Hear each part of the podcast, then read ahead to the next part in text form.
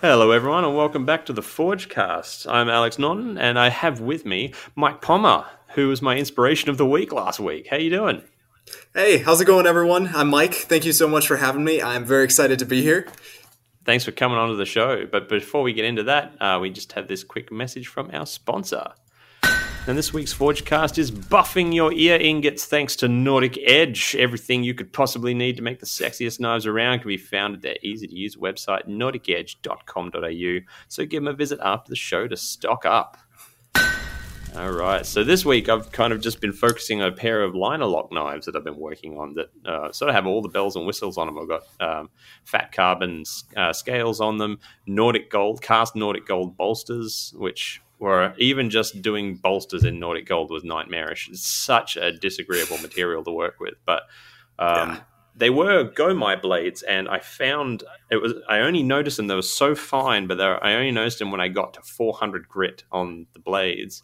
Was it had very hairline spinal cracks on them, which is a common thing that can happen in Sanmai and Gomai blades due to the uh, the way the different metals shift uh, during the quench.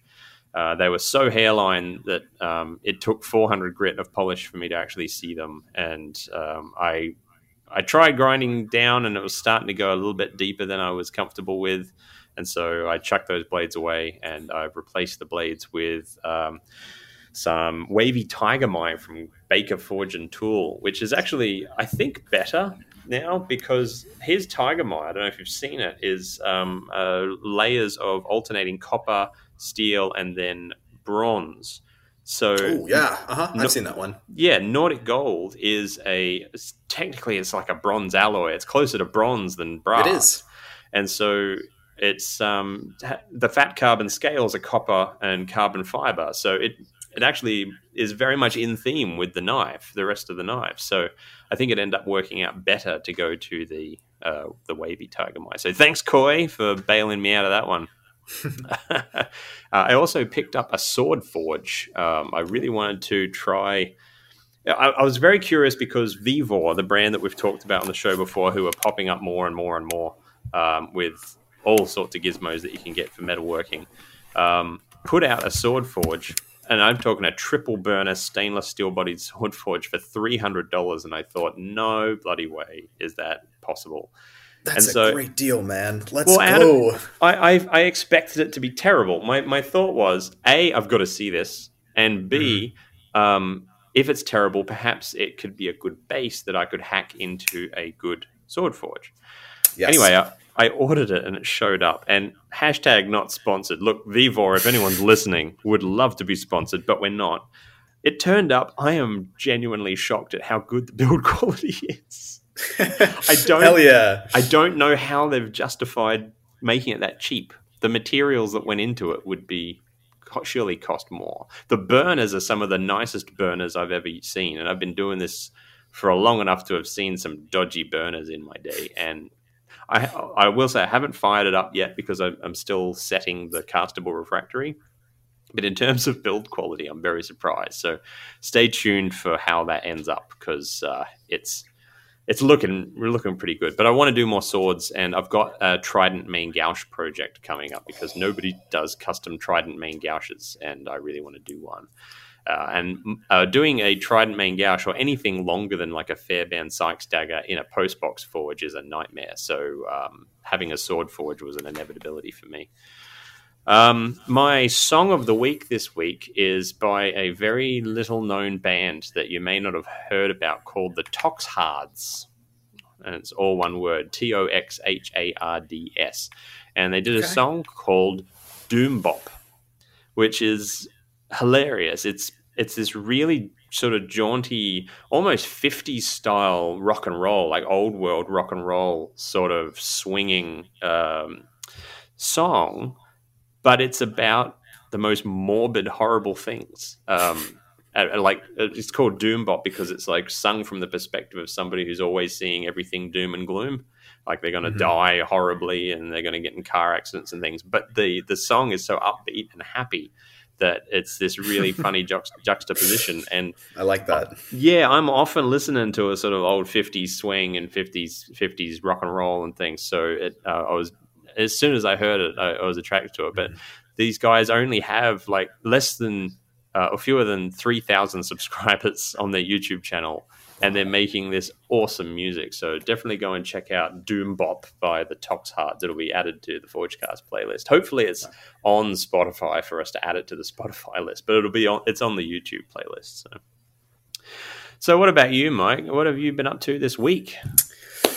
Oh, it's been a pretty good week so far. Um, I had a little bit of a delay earlier last week with some uh, big rainstorms and some really cold weather here in Chicago. Um, so that was a little bit tough. But after that, um, it's warmed up, and I've been going hard producing um, all of my special alloys, primarily um, an alloy I like to call gem bronze, which is a type of bronze alloy that has a macroscopic crystal structure. I'm so, so excited about my parcel. I've got some of this coming, and I'm so yeah. excited. It stopped yeah, over in Milan for some reason. I don't know why, but interesting. Yeah, maybe the folks over there want to get a peek.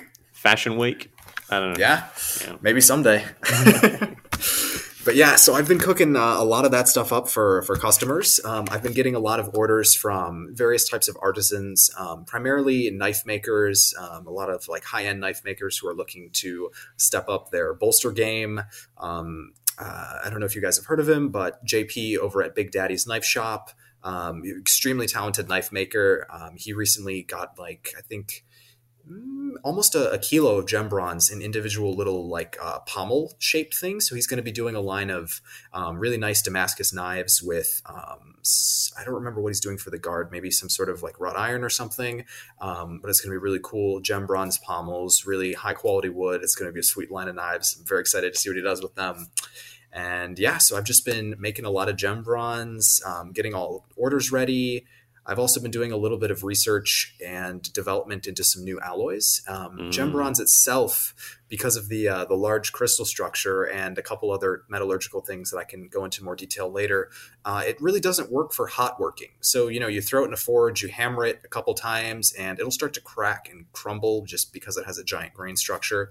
So I've been looking at ways to try to make a material that contains both the large crystal structure while still um, maintaining the ability to be worked hot. Um, so the goal for this would be ideally to make a material that has the large, you know, crystally structure, but would still also be able to be laminated in between steel for like Gomai blades, yes. CuMai, oh, I'm so glad like to hear you say yeah. that. I think everybody in the audience is because I have been being inundated with people messaging me about this after uh, talking about you last week of people mm-hmm. saying, "Could this work in a Gomai billet?" With you know like we've been doing with Q, seeing with CuMai and everything. And I, I, was I was saying I'm not sure uh, because you had mentioned the thinner you go, the harder it is to get the crystalline structure. Um, when we were talking, however, I also point out that you're a freaking genius and probably could work it out. So I'm working on it. Yeah.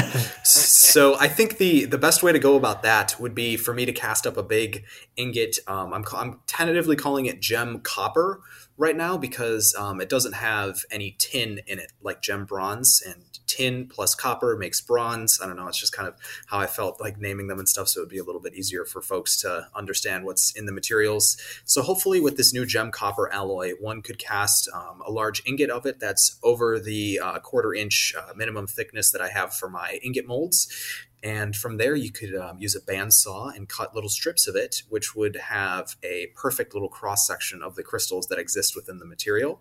Um, stack that up with some steel and use it just like you would um, any type of uh, copper alloy for um, laminating CuMai blades and things like that. So hopefully, hopefully that'll work. It's going to take me yeah. a little bit longer. Um, I've got a test billet made up, and I've got a couple of material testers uh, selected. These are guys that um, do a lot of forging of non-ferrous alloys, um, so they'll be able to they'll be able to tell you know if it's if it works, and if it does, then I'll start stocking it in the shop for folks to make stuff with it. Absolutely. Oh, that's exciting. Six to Indeed. midnight. I'm excited. oh, I love it. So, tell our tell our listeners about your background. Actually, before that, do you have a song of the week that you'd like to add to Ooh, the playlist? I do have a song of the week. Um, I'm a big fan of uh, funk music. You know, anything you can uh, tap your foot to, it's great to listen to out in the shop. Gets me in the zone. Um, I've been really listening to um, some stuff by the artist Grizz. Um, so I guess Mm-hmm. one one song would be um, "Simply" by Grizz. It's a great song. Nice little uh, funk tune. Yeah, all right. Interesting. I've not uh, heard of Grizz at all. It's interesting music. Um, he is a um, he's like a traditional DJ, but he also has like a very extensive knowledge of music theory and things like that. So he um, by himself um, produces songs um, that are both kind of like a mix of EDM and like old school funk, and he does all of the mixing and writing for like the all of the instruments in his songs. And he's a very talented guy. Yeah, right. Mhm. Oh, I'll have to check that out. So, um, yeah, well, tell us tell us about your background. Give us an introduction into who Mike Pommer is, where he came from. Sure. Well, as you guys know, hi, I'm Mike Pommer. Nice to meet all of you. Um, by um, by training and by education, I am a chemist. Um, I just recently graduated from Northeastern Illinois University with a bachelor's in science in general chemistry. Um, so ever since I was a little kid, maybe like like seven, eight years old, I've always been into metal. I've always been into chemistry. Um, I tried to forge out my first knife out of an old piece of scrap metal when I was like eight years old, I think. So I've always kind of had um, an affinity for it. And as I grew up, I started to get more and more into chemistry. Um, figured out I've kind of got a knack for it, and you know, just the two intersections of the hobbies as things progressed. Mhm. Um, one day I was looking at a material called aluminum bronze because it has this lovely golden color to it. And I thought, hey, a gold knife, that'd be pretty cool, man. So I went online. Yeah. that was literally the thought process. I was just like, this seems like a fun thing to do today. I'm going to buy it. And um, went online, picked up a, a nice um, little billet of aluminum bronze. And I think it was a little over a pound and a half. And it cost like $85 US or something, Right. which is which is ridiculous. That's very expensive. And being a chemist and being ever so slightly cheap, I I um, looked up the formula of nickel aluminum bronze, which was the material that I purchased from a company, and um, looked up all of the ingredients and realized that you know, hey, I can I can like do this at home. You know, I could I could make this. I'm I'm trained in chemistry. This is no different, and actually probably a little bit easier than some of the organic and inorganic uh, inorganic chemistry experiments that I've had to do at school. Um, so yeah, let's give it a shot. And um, I got a furnace. Um, started mixing up my own um, aluminum bronze for knife casting just for fun. And it started to work out pretty well. And me being me, I was like, hey, like what what happens if I add like an extra percent of, of nickel to this alloy? Or like what happens if I take away an extra percent of aluminum? And just started tinkering with that a little bit. And it's really fun. I don't know why. I just I just absolutely love it. Messing around with metal chemistry, man, it's it's something else. It's like the closest thing to alchemy. I feel like, you know, taking matter and changing it to a different shape, a different form. It's very cool. And We have a um, saying here on the Forgecast in ignis veritas, which the, in the fire there in is fire truth. there is truth. Yeah, you look into that flame and you you, you, you see a whole identity form. Yeah, for real. There's um there's actually a, a cool um Japanese saying. I don't know it in, in Japanese, but um it said like when um when the sword goes into the forge, your mind goes into the forge as well. Mm. Something along those lines. It's really cool in Japanese. it's it's true though. I mean, I had been forging for years. My my wife is now a knife maker, but it's only for the last year. Wow. Um, she finally got around to trying it. She thought, you know, bugger it, I'll, I'll give it a go. And that Mhm. first time pulling out that billet of steel from the forge and, and hammering it, she just she just She's turned hooked. to me with this look on her face. She said, "I get it now." Because I'd been telling her for ages, like the whole world drops away. There's nothing left. There's just you and the work. And she said, I Yeah. see it. I get it. And she's now fully addicted to it, of course. Sounds like you got a cool wife, man. You guys can share that hobby together. That's that's wonderful. That's really special. I'm, I'm glad you She's guys getting have better found than together. me. I'll be a kept man. little little friendly competition I see. oh yeah. but yeah, and then um, after just um, you know playing around with different types of bronze chemistry, I started just uh, pouring through databases, anything that I could find online about copper metallurgy, um, like the the structure of the way the atoms work, um, the way different elements interact with the microstructure of copper to change its physical properties. Um, all of these things, just pouring through different alloy databases, like like dozens upon dozens of alloys, and just kind of seeing what was added to produce what type of effect. And then from there, I was able to kind of extrapolate some of the relationships between the elements added to copper and the properties uh, imbued to the alloy. And from there, it was just about selecting the properties that I wanted and, you know, just adding the right type of element. And it took a lot of trial and error. Um, I'd say it probably takes me um, if if I'm lucky, probably about three months of testing and fine tuning before I get an alloy ready to sell. Like I probably like I think I actually invented the gem bronze alloy almost maybe maybe like nine months ago, and it's just wow. been like tinkering little bits here and there, like adding a percent of this, adding a percent of that. And um, there's a bit of phosphorus in the alloy. And phosphorus, man, that stuff is so sensitive. 0.1% too much and it can ruin a billet. You're right. Does yeah. crumble? Yeah, it gets um it gets really um the way phosphorus works is it goes in and it actually forms a, a new um, phase existing within the microstructure of copper. So there's like the pure copper crystals. They look kind of like a cube, basically, and let's just call it the, the pure copper alpha phase. And so by adding phosphorus, it creates a compound with um, it's Cu3p. So there's um, uh, three copper atoms bond to one phosphorus atom, and this exists within the structure of the copper itself. So by adding more and more phosphorus, more of this um, Cu3p phase will exist, and the more of this phase that exists within the metal, the more corrosion resistant, um, the harder, um, less ductile, and um, less electrically conductive the alloy will be. So if you add Would too that much, make it tarnish less as well? It does, yeah. It does give a nice little corrosion resistance boost as well. Um, and it also really brightens the color of the metal. Um, when I started incorporating phosphorus into my alloys, I had to rework pretty much every single formula because um, I had this one formula called uh, Celestial Brass. It's this beautiful golden colored uh, brass um, alloy. And when I added just 0.1% phosphorus to it, um, the color completely washed out. It lost its like true golden hue and turned to more of like a kind of like a white gold color. It was still nice, but you know, not really what I was searching for. So I had to dial back the the zinc and some of the other ingredients to get it to balance and stuff. But um, yeah, right. Yeah. Because we, as knife makers, um, a lot of people would be uh, usually turned off by phosphorus because one thing that most knife makers are constantly on their search for is wrought iron, and one of the worst things you can have in wrought iron is phosphorus. It Indeed. makes it incredibly difficult to forge, and it basically becomes useless because uh, it just fall mm-hmm. apart on you with all but the most careful use. And um, so, to that, the concept of being able to harness it accurately, making something better, is yeah, very foreign to me.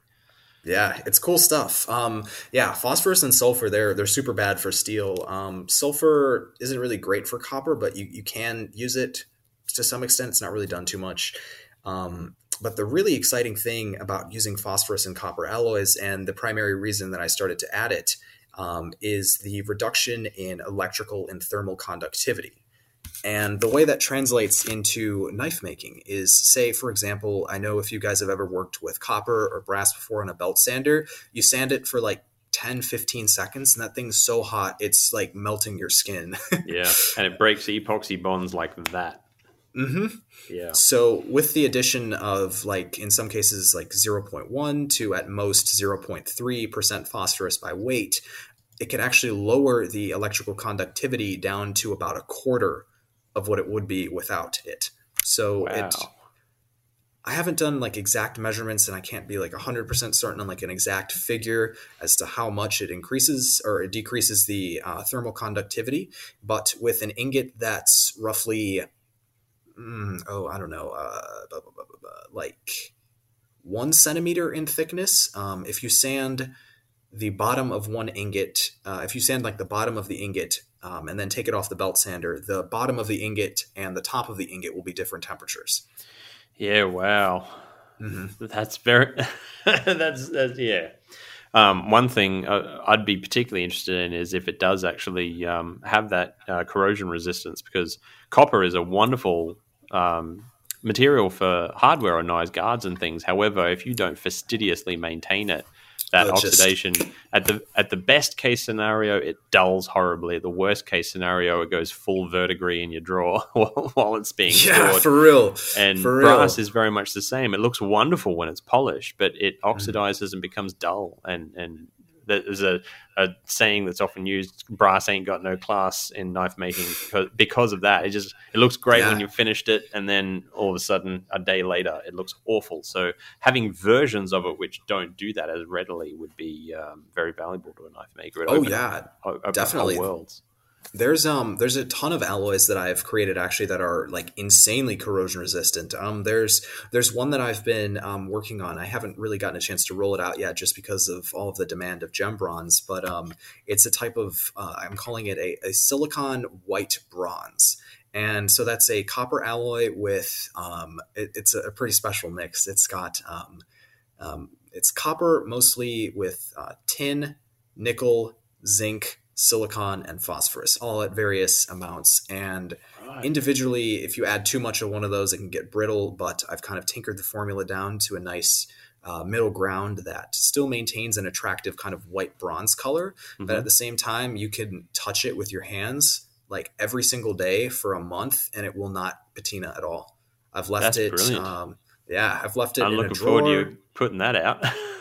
yeah, yeah, it's pretty cool stuff, man. Um, and I've got a couple alloys that that work like that, but um, they're a little bit more expensive just because they have like a ton of nickel in them, and uh, nickel, as you know, is a bit uh, a bit pricey. It's probably probably the most expensive um, like constituent ingredient that I purchase for the work. Have, have, you considered in any of your work, with especially with your chemistry background? Um, one of the one thing that most knife makers will probably have in their drawer somewhere will be compounds like brass black like your Birchwood Casey products. Where have you heard of this before? Where you can. I actually haven't. It's sort of uh, it's a for, forced patina. Um, for they've got versions for aluminium, they've got versions for brass, they've got okay. versions for sure, copper, sure. stainless, and you brush it on, and it goes just jet black. It's sort of like cold blue, except for yeah. non-ferrous metals. Um, but different versions of it from different brands produce different results. And it, there's, I mean, every possibility that you could have a line of um, coatings that you could put on, and you could say turn copper, you know, bright orange uh, from the chemical reaction or something to form a particular whatever oxide layer. Like for example, mm-hmm. like um, I, I, love working with Nordic Gold, even though it's a nightmare and it makes me rage constantly. Yeah. I still love it because it's just so damn pretty. But one of the reasons I like it is its heat patina is blue. It's electric mm-hmm. blue. Whereas yeah. if you take something like copper, the heat patina is a fiery orange, and red sort of color. And nothing else that I've seen has that sort of electric blue, that, that particular shade that Nordic Gold has. And I want to be able to work with that. But instead of having to do it through heat patina, what if you could actually have a chemical patina that you could put on there? Almost like uh, anodizing titanium using the yeah. different voltages with like the, you know, uh, in the in the uh, alkaline solution. You could have something, uh, a whole range of things that go along with your products of adding deliberate patinas to form different oxide colors. Yeah, definitely. And there's a, a, whole a whole science and whole chemistry to metal patinas and things like that. And it's something that I really want to experiment with. But um, I have a very small shop Mm. And everything that I've kind of been doing right now is is filling up all of the space that I have. But yeah. um, this this summer, actually, I'm moving out to Oregon, and I'm going to be getting a uh, a bigger shop, uh, like a full size shop. Like I'm just kind of working out of like a like a little like storage shed in my backyard right now.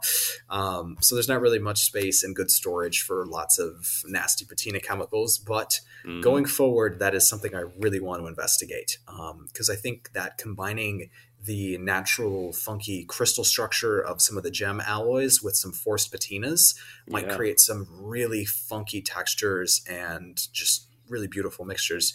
One of my customers actually decided to do an uh, ammonia and uh, salt patina on mm-hmm. one of mm-hmm. the gem bronze ingots, and man, it's funky looking. You can see like some of the gem bronze crystals where the salt was resting maintain their original color and others have turned black. And you can see the individual crystal boundaries and man it's it's oh it's gorgeous. I'm gonna have to try it myself sometime. Yeah i might have to bend your ear about that when my, my parcel turns up because um, that uh, some of just already i mean you you've sort of at least from my perspective, sort of just appeared out of nowhere in the last month or so, and um, I'm just sometimes you. I, I, remember when Coy Baker first appeared. It's like this guy's going places. And um, Tobias Hangler. Have you seen mm-hmm. Tobias Hangler with um, Apex Ultra Steel? Ah, yeah, mm-hmm. I know Apex Ultra. The, the name doesn't ring a bell, though. Unfortunately, you and you and Tobias, by the way, I one day need to be in the same room together. He is a, yeah. another um, metallurgical genius, um, and his sort of ferrous metals, although he does know a lot about non ferrous as well. Uh, and you, with the non ferrous side of things, I think you'd have a lot to talk about. I can imagine. Yeah, that'd be cool. I, I, love I love talking shop with with other metallurgy folks. It's, it's great. and I think it's inspiring to hear actually that you are just sort of working out of a garden shed and and still mm-hmm. doing this sort of thing. I mean, most of us. Uh, have, have been there at least, if not already currently there, and yeah. being able to still inject something new and different into a, an industry that has been around for centuries uh, is, is just phenomenal. It's, it's, Thank you. It's it's what the industry needs, to be honest. People still just thinking outside the box. Um, so, like, Thank what's so what's, much, man? What's a typical day in your life as as a metallurgist? What what how do you how do you structure that? Sure. I mean, I can I can go through my day right now. Um, owning my own business, I don't have to work for anyone, which means yeah. I can wake up when I want, which is uh-huh. great. I'm definitely a night owl, so I usually get up um, every morning at around like 10, 10 30 ish, uh, make myself some breakfast. And then after that, I'll usually um, you know do like social media stuff social media marketing while i'm eating kind of right after i wake up um, engage with all of my adoring fans such as yourself. Mm-hmm. um, pestering then, in your dms and then usually after that um, i'll do um, a bit of reading after breakfast. Um, i'll either uh, i've been reading some interesting books uh, about occult philosophy of all things recently so that's been fun. Do you follow whole, troll cunning forge? I do tro- follow Troll Cunning Forge my man. He's cool. I talk with Marcus guy. a lot. Yeah. yeah. It's fascinating stuff. Um, so I've been reading that right now. Um, very interesting, very different than anything I've read. And um, I also, in that kind of morning time, I like to look up interesting metallurgy articles, um, pretty much anything I can find on uh, how copper works, how the metal works, how it exists, how just just about copper in general. Um, but I've kind of read most of the easily accessible um, articles already. Um, so I've been kind of pursuing like uh, patents and uh, Google Scholar for more like obscure research, um, things like that. So I usually read for a little bit just to kind of get my brain engaged. It's a nice thing to do in the morning. And then after that, I'll usually go out to the shop from like from like one o'clock to like two thirty ish, roughly and you know i'll go out there i'll work for uh, about an hour and a half. I'll knock out any orders that i have for the day. And if they're you know if i don't have any orders or um, it's not such a busy day um, i'll usually maybe do like a test alloy of some kind. So i'll um, take something that i've thought of and you know add a percent of this remove a percent of that and uh, cast the ingot check it out um, do some very basic tests. And uh, don't want to go on a tangent. I have something to add after this, though. Um, but yeah, I'll do some some very basic tests, and then after that, um, take notes, see how it compares to the previous iteration of the alloy, how the color works, how the uh, working characteristics are, if it's better, if it's worse, if it's too brittle, if it's too soft, if it's not corrosion resistant enough, all of those kinds of tests. And then I'll go inside, make myself some lunch. Um, been really digging uh, popcorn chicken recently. It's great yeah. stuff. yeah. um, so then I'll have some lunch. And then um, during the afternoons after lunch, I just kind of relax chill out, don't really do anything uh, mentally uh, taxing. Just kind of like watch TV, dick around on my phone, talk with friends, things like that. Um, have dinner, watch a little bit of TV after dinner, and then um, another good thing about owning my own business is I get productive at like really weird times. So like usually at like eight, it's usually from like eight to ten p.m., 10, 30 p.m. I'll go outside and I'll get a bit more work done, see if I mm-hmm. can crank out some more orders. Um, I try not to do any um, like hammering or anything like really loud late at night. So I kind of shift that to the morning just because I don't want to piss off my neighbors, you know, all that fun stuff. And um, then I go inside um, and then just kind of relax for the rest of my night, have a late night snack, go to bed. Um, probably at like two, like 1 2 o'clock ish, and do it all again the next day. Excellent. Yeah.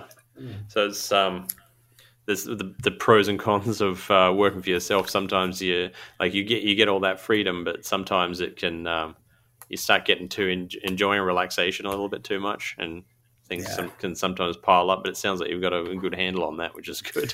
Wait, Definitely. just wait though. I'm, I'm predicting a big rush of rush of orders as more and more people discover you. you might. I hope to, so. Yeah, yeah start I've waking up earlier. I've already got like a. Uh, uh, oh no, I don't know if I'll survive. yeah, I'm not a morning person either. But yeah, if um, I've already got like a seven to ten day wait time, so it might mm. it might get a little bit get a little bit longer than that. Um, but the other point that I wanted to get to is um, everything that I do with my research and production. I'm basically using technology that could be made at like Civil War era. Like I'm sure you could like ghetto rig some sort of belt sander um, back then, but that's well, you'd have a stone. Uh, I mean, a, yeah. a, a pet treadle operated grinding stone would do the same thing. Mm-hmm. That would also work. It'd probably be a bit more time consuming, but uh, I'm sure I could get the job done with one. You'd have big quad muscles. oh yeah. Um, but yeah, so I use just a very basic um, propane furnace. Um, I use a, a belt sander um, for my uh, scientific material science tests. Um, this might sound kind of strange, but I will tap the ingots sometimes with a hammer and listen to the sound that they produce. Right. And as time has gone on, I have hit so many ingots with hammers. I can kind of like from the way it rings, I can sometimes tell if it's a little bit too brittle or if it's a little bit too soft. Um, I'll also do little tests where I'll make an ingot that's about like maybe like five ish millimeters thick, and I'll try and bend it uh, a full 90 degrees and then back to straight again to yep. see what happens. And um, from from that test, that's where I get most of my um, relevant data about the strength and performance of the alloys because some alloys you can barely even bend them to a full 90 degrees before they just crack. Well depending um, on the composition the modulus of elasticity would be vastly different i imagine. Yes very much so. Yeah i mean it's, it's, it's so interesting that you said that you're reading about occult things a lot because i mean what you're doing is so akin to alchemy and the history of it alchemy is. that it's i'm um, an alchemist.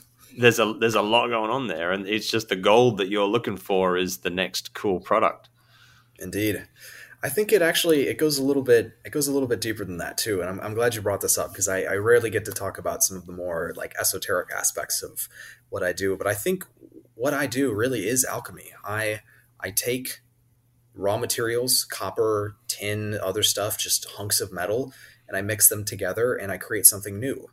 And from that, the gem bronze, primarily, I can use that and it goes out and transforms other things as well. It mm. transforms how people think about non ferrous metals. It transforms um, the things that people are able to make with their products, things that they can do.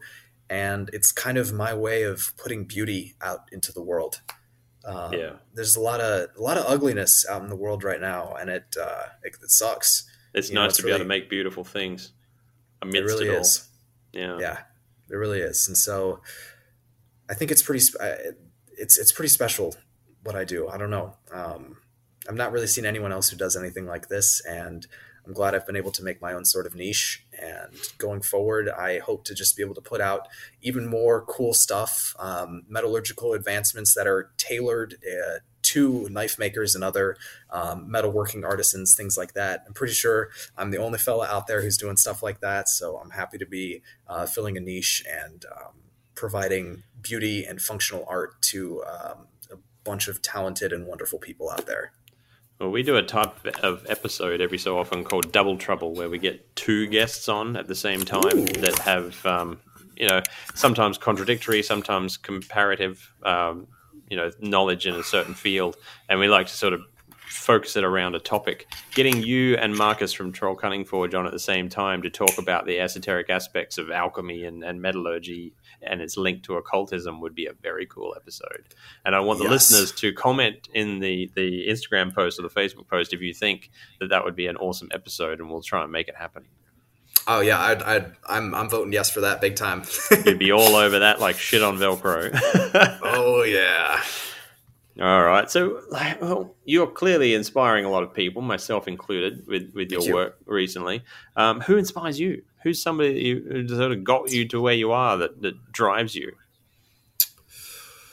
Hmm, that's a tough one. I have a couple of different categories. Um, mm-hmm. Some of the some of the makers that I guess really inspired me um, early on, like you mentioned, uh, Coy Baker yeah. at Baker Forge. Um, I saw what he was doing with with steel and the success that he was having, and since from pretty much since day one that I've started my business, like I've been thinking like I want to be the bronze equivalent of this guy. Yeah. Like I want to be doing what he does, supplying like the coolest, the dopest material out there for for folks to use. Um, so yeah, he's been a big inspiration of mine. Uh, just his whole business model. Uh, I've talked to him a bunch. He's a really cool guy too. Um, he is. So yeah. He's been on the show a few times best wishes, Coy. You the man. um, so yeah, he's been a big inspiration. Um,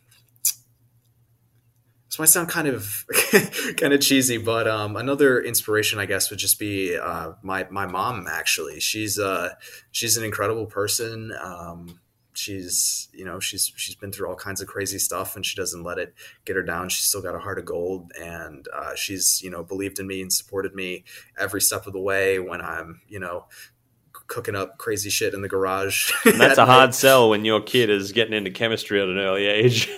yeah, for real, for real. So yeah, she's she's she's the best. I uh, yeah. Yeah, mm-hmm. that's brilliant. It's, um, it's it's good to have that person that's just supportive. Um, yeah, my wife was always like that. I always described her to people as the guardian to the gates of my solitude. She's like, "You, mm. you want to go do that crazy thing? I'm going to make sure nobody disturbs you while you do it." It sounds like your your mum kind of had that same sort of vibe. Yeah, definitely. Yeah, that's that's a really sweet way of describing it too. I'm I'm glad you guys have each other like that. That's cool. Yeah, yeah. Well, we've got, as I've mentioned earlier, this is a very sort of educational focused show, and uh, we do get a lot of listener emails and. Um, people didn't know that you were coming on, I'm sure we would have gotten some more um, of your work specific questions. But we do have a couple of questions from listeners. Yeah, you're more, sure. more than welcome to pitch in uh, on helping answer them. So uh, both emails come from somebody called Zach, but they're two different Zachs. oh. so, Hello, Zach one and two. Zach One says, um, "Would you please talk about the mechanical engineering specs of building a proper ribbon burner propane setup? I built a ribbon burner that is 10 inches by 2 inches by 2 inches with 25 Crayola-sized holes. The intake pipe is 2 inches, and my propane comes in at about 28 inches from the burner via a 1 quarter inch line, entering a 2 inch by 2 inch by half inch T with a reducing bush down to a quarter inch." I tried also adding an additional quarter inch nipple with a cap and a 0.05 inch hole drilled in the cap. Tanks are full, and I've tried every combo of air pressure and propane pressure. I think my issue may be the piece that threads to the tank. that looks like a non adjustable regulator, which is reducing pressure far too much. My regulator gauges inline are reading 0 psi even though there is definitely propane coming out. I'm starting to lose my mind after two years of messing with this thing. uh, there's a bit of censorship there. Um, as as fun as the build was, I did not want a two year detour at the start of my forging journey. I think the cubic inches of the intake pipe should match roughly the cubic inches of the burner holes, but I'm not clear what the idea uh, ideal chamber size above the refractory is or how to maximize mixing. I tried putting a twisted piece of metal in the two inch line, no improvement. I'm ready to just pay an expert ribbon burner setup person to solve my problem. Frustrated beyond words. My foundry burner was 10,000 times easier. Air mattress pump, add gas, blow into foundry, bada bing. I may just roll the foundry on its side and call it a forge. Please help. Thanks, Zach. Oh, no. Oh, it sounds like you've been having a time of it, Zach. So the fact man. that you're the fact that your inline gauges are reading zero um, would be a, a hint. I, I'm, I'm all a fan of like um, if you hear hoofbeats, think horses, not zebras. Um, so if you're hearing gas coming out, gas can come through a line at a low enough pressure that you don't actually um, register anything on the needle because um, depending on the manufacturer of the gauge, it might be low enough that it is registering zero. And people will have known this if they've ever run a gas bottle to empty. Um, you'll be like, "How are you still going?" The pressure gauge says zero. Like this, mm-hmm. it's just using up that last bit of gas. So you might actually, like you said, the initial regulator that's one of those just you know dodgy ones might be letting through a little gas um, and it's not enough to register on the needles, but not enough to instigate the fuel air mixture that you need. Uh, the other one is you need to think of when I always say to when with this sort of thing, if I'm in person with someone, I'll hold up a pipe and I'll make them look down. I'll say, "What's in there?" And they say nothing. I say, "No, it's full of air," because air works like a fluid in a lot of ways, and so volumes are super important. And what you need is uh, a certain amount of what's called back pressure. Um, and back pressure means that the total area of all of the holes in the ribbon burner, the actual vent, need to be smaller by a certain percentage than the total volume of air moving through the system. And that way, it creates pressure, which will cause jets to happen. It's uh, basically it's it's how you pressurize the system. Is don't let air out at the same rate that the air is going in. That builds pressure. Um, and you also have to understand that the pressure inside that system will change depending on the heat. So um, as it gets hotter or as it's combusting, it's going to the math is going to change from if you're just moving cold room temperature air through it. Um, so there's, there's a lot of different aspects to it. The first thing I would look at would be your initial regulator. Get those inline regulators actually reading something, um, and that would be the that would be the first place I would start. If you don't have enough fuel in your fuel air mixture, it will not combust. Um, and then once you've got combustion happening, if you do not have the adequate back pressure, you will not get a combustion jet on your ribbon burner. And if it's too low, you actually risk back uh, backflash through your burner system, which is not a good day by anyone's standards. No. So, but if you're using forced air, then that, it's, it's unlikely to have backflash. So um, basically, if you don't, if you want to mitigate the risk of backflash, keep the once you've made sure there's no ignition happening anywhere, keep the the blower running for a few more seconds uh, until all of the gas fittings are turned off. Then turn off the blower, and then you'll you'll remove any or mitigate any risk of backflash. So, um, don't know if you have anything to add to that. Um, coming from a guy who has only experience with uh, propane uh, wiring, I guess you could call it, would be um, connecting uh, pre-bought uh, furnace fixtures. Um, I'm gonna I'm gonna let you stick to that one. Uh, I, I, know I, your stu- you know your stuff though, man. That was impressive listening to all that. I, have never really done any research into that kind of stuff, but um, yeah, we've um, knowledgeable. it's it's one of those things. Um, it, it, frustrates me a little bit. I, I understand the, the use of Crayola crayons to make ribbon burner forges because you basically you put it in the, the crayons in the refractory and then you can just melt them out. Um, However, uh, people see other people doing that, think that's a great idea, and think that that's just what you do, but don't ever think of the comparative volumes of how fast the air the, the air mixture can leave those holes versus what's being fed in. However, sounds like Zach has actually been spending a long time analyzing this and trying to do the calculations. Um, but the um, every what is it? No plan survives first contact with the enemy. The amount yeah. of times I've been sitting at my electronics workstation and I've got a circuit that's been working perfectly on a breadboard, and then as soon as I move it into actually soldering the circuit to a PCB, and it won't work, and I have checked it fifty times and it won't work, uh, and it, it's enough to drive you mad. So I know that frustration, but. Um, it's to get a forge burning, you need to have the correct back pressure, um, the correct flow and the uh, and a- adequate combustion, which is your fuel air mixture, and you need to have those things uh, that that dialed together. So, first thing would be to see if your pre-existing setup, since it sounds like you've thought through, just assume that's right and just work on that fuel air mixture. Um, get get that measuring measurably coming out. Um, you, if you've got a Venturi burner, a really good way to do it would be to disconnect your that dodgy regulator from the ribbon burner setup and just hook it up to a Venturi burner. Can you get a flame out of a Venturi burner? Because a Venturi burner, you know, that's it's very on or off. It's very very simple. So give that a go, and uh, yeah, just food for thought for you, Zach. Hopefully it helps. So, and our final question also comes from Zach, but a different Zach. And Zach says, "Hello, gents. It's Zach with a couple of business questions." I would like to branch into the world of bladesmithing and was wondering if I needed to have some kind of insurance before I sell any blades. I'm sure I do, but I'm not sure if there's a certain type I would need. My second question is for Alex, and it's about his DIBS system and if I can adapt that for my blades in the future. I love the idea of just making whatever I want and taking fewer commissions. Thanks, guys. And if it makes it easier, I am based in Ohio, USA, and I can wait until there is an American bladesmith on the show uh, to help with the first question. Cheers, guys, and keep on keeping on. So, um, absolutely not. You can't use my system. No, I'm kidding. Um, you, no, I've had a few people ask. Um, I, I think it's the. I, I, personally think it's the ideal system for any maker to use. Um, that I'm biased, of course, because I came up with it.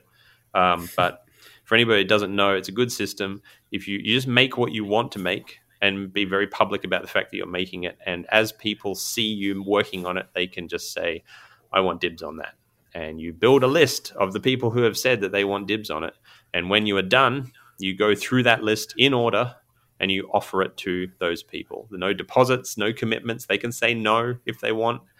Just absolutely um, you know, easy and, and smooth. And I'll be honest, since implementing that system, I have never reached the end of a dibs list and had to offer a knife publicly. I've always had somebody take it. So it's it's a good system and it allows me to not have to take commissions, which is an awful thing. So absolutely yeah. go ahead and use it. So just make sure you actually, you know, sell it, get people putting dibs on it and make it clear that that's what they need to do because you have to remember your posts are going to be in amongst thousands of other posts and people aren't necessarily going to read them thoroughly. So just make it very clear how your system works for people. As for the knife insurance certain different countries are going to have different requirements. Always check um, your local legislation in whatever country you're in um, mm-hmm. I am fairly certain, I know it's very much the case here, and I'm fairly certain it's the case in America that if you are selling knives at a, a show or a market or something where your knives are on a table, you need to have some sort of insurance so that if somebody runs over, grabs a knife off your table, and then stabs the person next to them, that you are covered. Uh, for that incident, or even if somebody injures themselves on, you know, they trip over and they land on your table and stab themselves a thousand times, that you've got that sort of uh, liability, or even if you yourself accidentally cause a fire or something, uh, you can count on that insurance. Um, so finding somebody who will provide that insurance in Australia, it's the uh, I think the Australian Knife Makers Guild membership actually comes with that insurance. Um, hmm. In America, awesome. the, yeah, the ABS in America or the Knife Makers Guild in America may also have that. I'm not 100 percent sure. Um, as for insurance for if you have sold your knife to somebody, they've then gone off to their home and the next week they've stabbed somebody. Um, I find it very, very hard that that could ever be linked to you um, unless yeah. you have made a type of knife or weapon that is illegal in the country or state that you have been selling it in. Uh, if it was traced back to you, for example, in Australia, you cannot own a push dagger in any part of Australia. Interesting. So, if I made somebody a push dagger and then two weeks later they used it to push that dagger into a person, they would say, Where did you get that push dagger? And then it would come back to me, and that would be bad. No amount of insurance yeah. is going to protect me from that. So, being familiar with the legislation of the place where you are is uh, super important because if that same person bought a push dagger from me and then while they were on holiday in Australia and they then went off home to, you know, Egypt and then used it, it wouldn't come back to me. but it's it's you know it, it's important to be familiar with that sort of thing. In t- but in terms of selling in place at shows, more often than not, at least at the very least, the show organizers are going to want you to be insured to cover their own backs. So um, guild membership is uh, wherever you live is likely going to cover that. But it's a very good question to ask your local guild because even if they don't offer it themselves, they will be able to tell you um, where to go from there. So, in your case in Ohio, talk to the Knife Makers Guild or the Australian Bladesmithing Society. Um, So two two different entities. Most people always talk about the ABS in America, but ABS isn't a guild; it's, an, it's a society. There is also a knife makers guild. So, anything you want to add to that? Um, yeah, just you know, just check out local laws. Um, wouldn't be super worried about it. Like you said, with the, the knife shows, it's probably going to be important. But um, from a lot of the knife maker friends that I have, um, they've never really mentioned insurance. Maybe that's just because they haven't mentioned it. Um, but yeah, I, would say just just look it up, um, and you'll probably be all right. Yeah. So hopefully that helps. Second Zach, Zach two, but no, by no means the lesser of the two Zachs by being Zach number two. All right. So um, Mike, back to the questions. Yeah, I've been I've been I've been waiting to ask you this one because I reckon it's going to be a fascinating answer. Fire away. In your opinion, what are some of the most exciting recent developments in the field of metallurgy, and how do you see them shaping the future Ooh. of the industry? Well, the main obviously one... separately to your own. Yeah. sure, of course. Oh well, well, actually, uh, my uh, invention of no. um, I'd say the primary thing that I've um, seen the most about that I'm most excited about is the field of these things called high entropy alloys. Mm. And they're a very interesting substance, um, group of substances, excuse me. Um, so, in a traditional alloy like uh, steel or bronze, for example, um, it's uh, the majority of the alloy consists of one element. So, like in steel, it's like mostly iron with small amounts of carbon and in bronze's case, it's mostly copper with smaller amounts of, of tin added to make the alloy itself. And that's kind of how we as humans have looked at alloy making throughout practically our entire history of, of metalworking, would be to take a primary element and add something else to the primary element in order to um, bring out a certain material characteristic already within the base metal or to create a, a new type of characteristic. And the cool thing about high entropy alloys is that unlike this traditional approach to metallurgy, um, they work by combining large quantities of multiple elements. So, off the top of my head, I'm not sure what the exact proportions of this were, but one of the ones that I've seen a lot um, is a high entropy alloy consisting of close to equal ratios of, I think, chromium, nickel, and cobalt. So and these these elements are mixed almost at a ratio of like uh, like a third of a percent or of like 33% of the alloy each. And um, i feel exactly like that metal would look very cool. Oh yeah it would look super cool. It would probably just it would probably have a like a bluish grayish of, sort of tinge? Yeah i bet there would be some. I like tarnished really, like, silver. Yeah almost i bet. Or, hmm, I don't know. That's that's really interesting because blue. I yeah. I don't know actually. I think it might um, because of the the nickel and just the the large amounts of, of three different types of kind of whitish looking transition metals together. It might um, it would definitely look interesting and different. I suppose yeah, nickel is a bit like from my understanding, it's a bit like um, putting garlic in food. Once you've put it in there, like yeah, the food's going to smell like garlic. It's um, which isn't a problem, but you know, nickel tends to take over a bit. Mm-hmm. Ah, here it is. So I, I, was I was a little bit mistaken actually. I just did a quick uh, quick Google search of one of the um, most common uh, high entropy alloys, and it is a mixture of da, da, da, it is a mixture of cobalt, chromium, um, iron, manganese, and nickel and I wish I could show you the the graphic of it, but I can show you here. It's like this big kind of cube shape mm. with hmm. all different Very types of yeah, so like all of the atoms are evenly distributed amongst each other, and they create a new and homogeneous phase within the metal, at least within this alloy's case. And because of the the strange mixture of different elements, um, it has material properties that are uh, unlike anything that we've found in traditional um, binary alloys like copper, like uh, bronze or steel, and things like that. What sort and, of things? Yeah, um, all sorts of stuff. Um, I haven't really read like too much about it. Um, unfortunately, it's just kind of like oh, that's like a, a cool thing um, going on, but uh, more sort of uh, chemically interesting than uh, necessarily in a practical sense, or do you think it has practical application as well? Oh, it, it, definitely has practical applications. Um, I'm just I'm just doing some some some research, just some looking real time research. yeah. Um, okay. Uh, okay. So the research indicates that um, these high types of high entropy alloys are going to have um, uh, much better strength to weight ratios than traditional materials. Uh, cool. Higher amount of fracture resistance. They'll be able to take more like tensile tensile strength or higher tensile strength. Sorry. And also a better degree of corrosion and um, oxidation resistance too. So it's like they're basically like super metals. It's very nice. cool. They're very hard to make. Um, you need to use like uh, crazy like vacuum based induction furnaces that probably get close to ooh, maybe like f- anywhere from 1500 to 1800 degrees Celsius. Oh, so like wow. those are so they're really cooking. Yeah. And.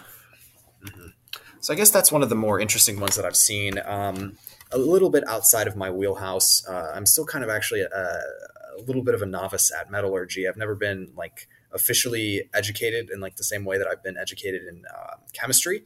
So pretty much all of my metallurgy knowledge is um, self-taught and from YouTube videos, things online. Um, Nothing wrong with so, that.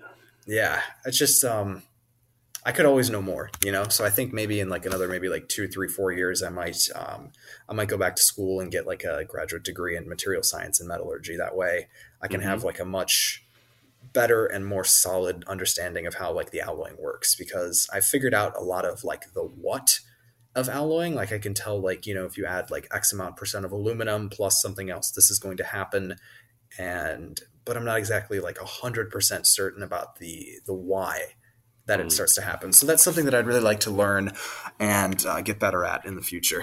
Yeah. Yeah. We're always advocating the why, learning the why in the show. Mm-hmm. Um, the, the, more you listen to it, the more you'll hear me ranting on about it.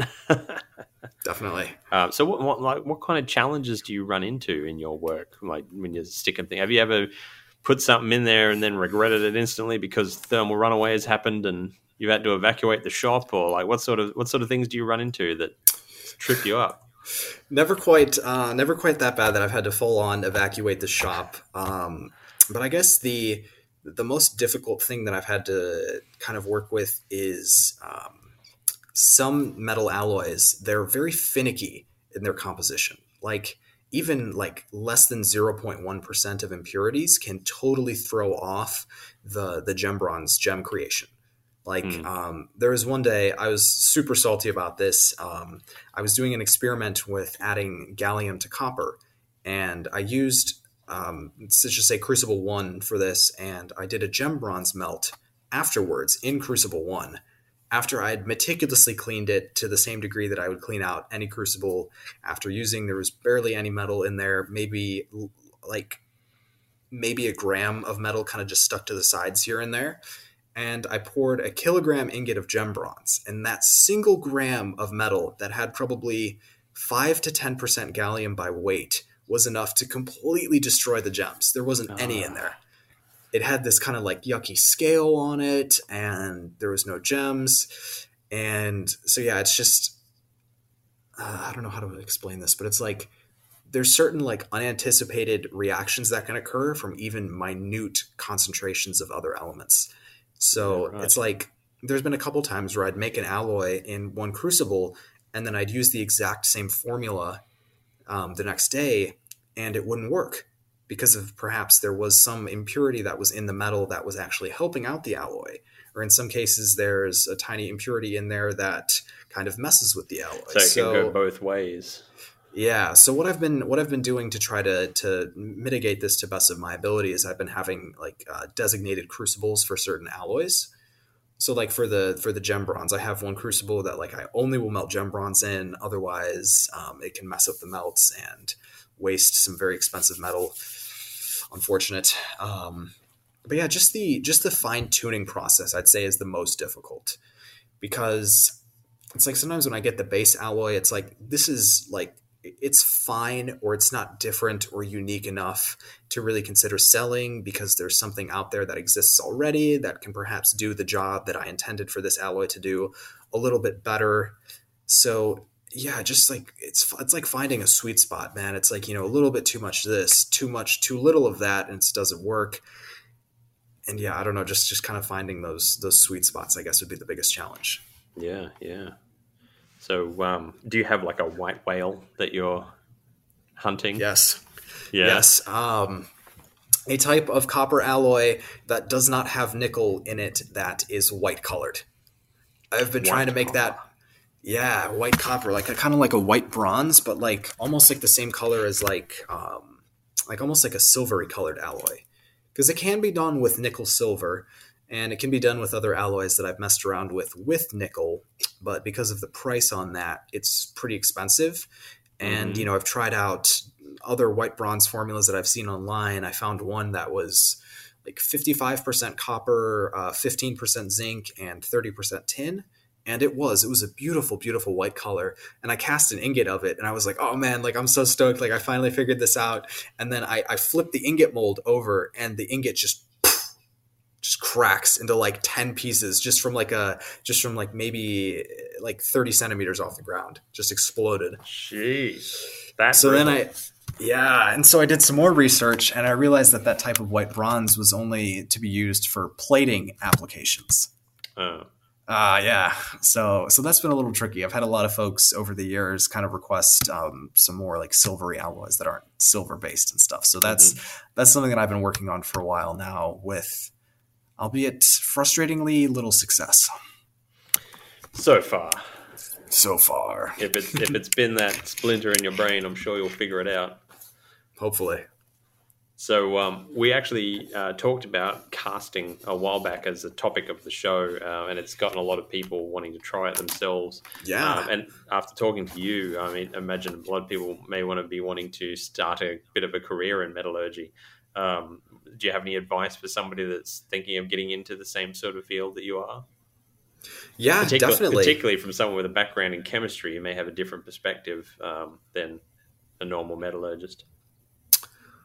So I'd say the the best advice that I have to anyone looking to understand metallurgy or just any type of science in general would be to read as much as possible about the topic of interest and read as many different articles from as many different people as you can. Because with with something like a science I mean it's it's it's there's so much of it. There's just so much of it. And there's so many brilliant people that have contributed so many brilliant concepts and ideas over the years that um, our understanding of certain sciences has kind of evolved from a collection of people people's inputs and everything. So take as many different information sources as you can read old books read new papers that have come out um, just anything you can get your hands on to familiarize yourself with the thing you want to learn about um, we live in an amazing time with access to the internet Yeah. Google Scholar, um, reading patent applications. Patent applications are great because they have a lot of um, really strange and new stuff that perhaps didn't really make it out into the market, but was still patented. So yeah, just just just try to learn as much as you can, and just keep an open mind.